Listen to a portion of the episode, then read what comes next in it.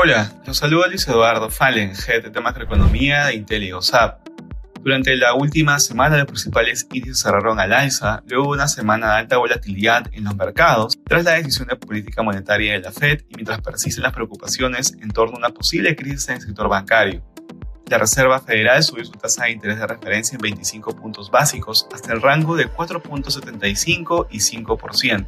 La decisión fue unánime, de esta manera, la Fed ha aprobado su novena subida consecutiva de tasas de interés a pesar de los recientes acontecimientos en el sector bancario. Para la Fed, la inflación continúa siendo su principal preocupación. Sin embargo, le preocupa que los recientes acontecimientos del sistema bancario den lugar a un endurecimiento de las condiciones crediticias para los hogares y las empresas, lo que podría afectar a la actividad económica, la contratación y la inflación.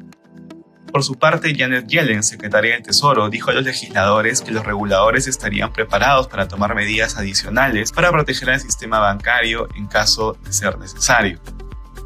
En Europa, los principales índices de la eurozona avanzaron durante la semana tras la alta inestabilidad de la semana anterior por los acontecimientos alrededor de Credit Suisse el Consejo de Política Monetaria del Banco de Inglaterra decidió elevar su tasa de interés de referencia en 25 puntos básicos hasta 4.25%, la más alta desde octubre de 2008. El ente emisor señaló que a pesar de los movimientos grandes y volátiles en los mercados financieros internacionales, el sistema bancario británico sigue siendo resistente.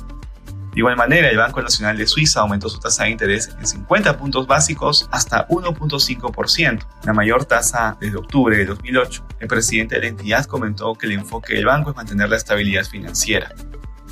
Por su parte, en China, Evergrande Group lanzó su plan de reestructuración de deuda, en el cual brinda dos opciones a sus acreedores offshore, o reemplazar la deuda actual con nuevos bonos con vencimiento de 10 a 12 años, o con notas del tesoro con vencimientos de 5 a 9 años, o la segunda, intercambiar la deuda con acciones de las demás empresas del grupo.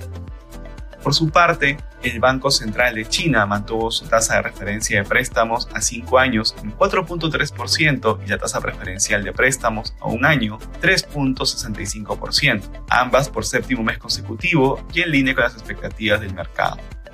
Gracias por escucharnos si tuviera alguna consulta, no dude en contactarnos.